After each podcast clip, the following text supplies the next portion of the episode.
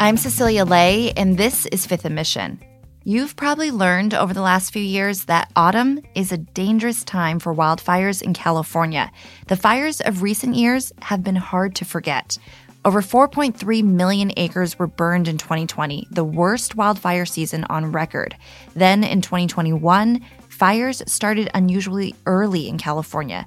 Conditions were made worse by the ongoing historic drought and a reduced snowpack. This year has felt a little different though. With the weather like it's been this week, it's easy not to think about climate change and warming temperatures. It's true, chillier temperatures and some much welcome rain, thanks to those atmospheric rivers, they've made this fall season a little less worrisome. But Chronicle data reporter Yoohyun Jung says we can't afford to stop paying attention to the long-term impacts of climate change. In her new report, Yoohyun analyzed which parts of California are expected to rise by up to 10 degrees at the end of the century. And her report shows how that overlaps with another crisis in the state, unaffordability. As California residents continue to get priced out, many people are moving to new counties that they can afford. And most of those folks are people of color.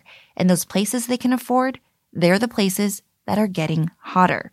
Today on Fifth and Mission, Yoohyun Jung joins me to talk about her latest story. Climate change is exacerbating inequities in the state, and certain racial demographics will be forced to adapt as they move to more suburban and rural areas that are heating up faster than places like the Bay Area. Yoohyun, thanks for joining me on Fifth and Mission. Thank you for having me. So, Yoohyun, in the past decade, Black, Latino, and Asian populations have grown significantly in parts of the state that are getting hotter. Which areas are we talking about? So, generally, we're talking about more inland areas than coastal areas. And by coastal areas, we're talking about places like San Francisco, Monterey. And among the inland communities, we're talking more about suburban and rural communities. And in those places, uh, housing prices tend to be a lot cheaper. So, Roseville is one of the cities that I mentioned in the story. Nearby Rocklin, also in Placer County, is another example. And here are some examples from Madera County, Coarsegold, Oakhurst. And then, of course, Riverside is one of the areas where it's going to be probably very much hotter mm-hmm. and also have uh, an explosive growth in population. Mm-hmm. Now, all these findings came from you digging into some data sets. Tell me more about how you did it and what you found. I started by looking at the data from Cal Adapt, and this is a multi agency effort that's spearheaded by the California Energy Commission. And it's basically groups of scientists coming together to parse data about climate change. So I wanted to see, you know, what the future may look like in California and like which places were going to be the hottest. Mm-hmm. And then in that process, my editor and I were thinking a lot about well, where do people live and where are people moving?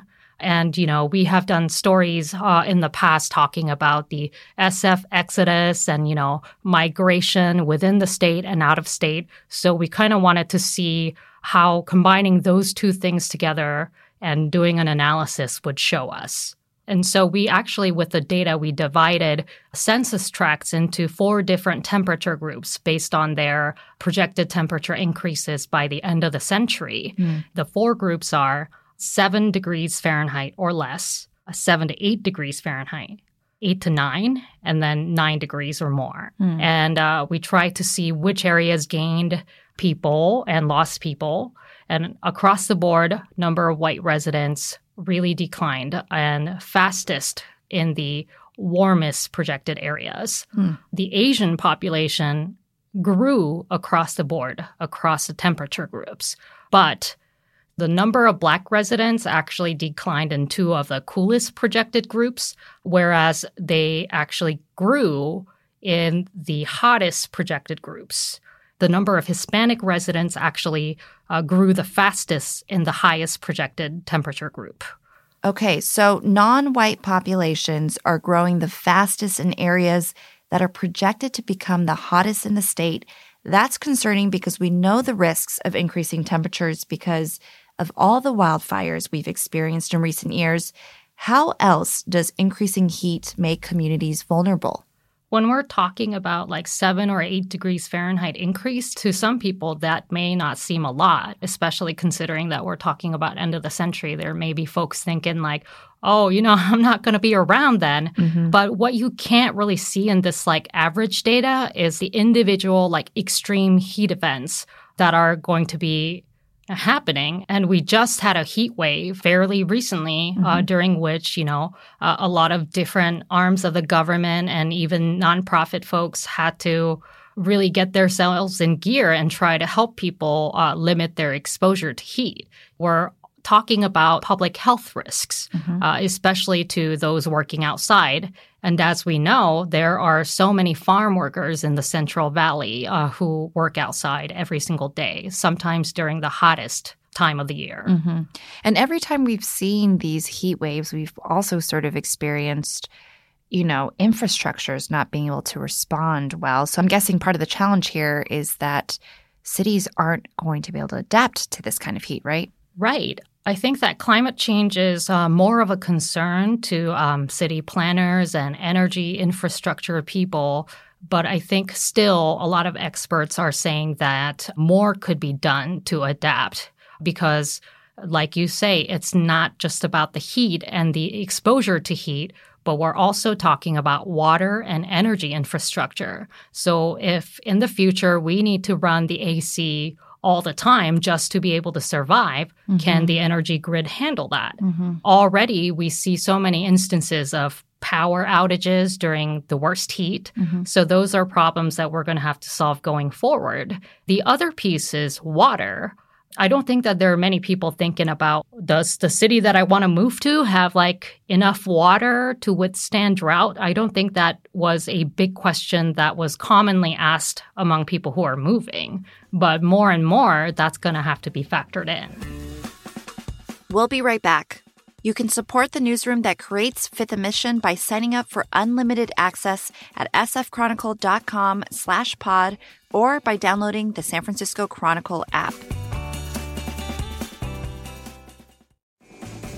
So you can, as your story points out, heat makes existing inequalities worse. And at the same time, places like Placer County, which you mentioned, are getting more diverse because of these demographic shifts. You spoke to one black resident, Justin Johnson, who grew up there. Let's listen to what he has to say about that. There were two black kids at my elementary school and uh it was Joel Johnson and Justin Johnson. That's my brother. That's how it was until almost uh 5th grade there was a couple more, but you know, never more than a handful in Roseville. I drop my daughter off at school every day and I get to see the makeup of the kids coming in and it's changed dramatically. So Yoohyun, Justin Johnson is also a realtor and he's seen this trend of people moving into his hometown's region firsthand. What else did he share with you? Justin himself is actually a Bay Area transplant, but he and his family made the move 30 years ago from the San Francisco Bay Area to Roseville.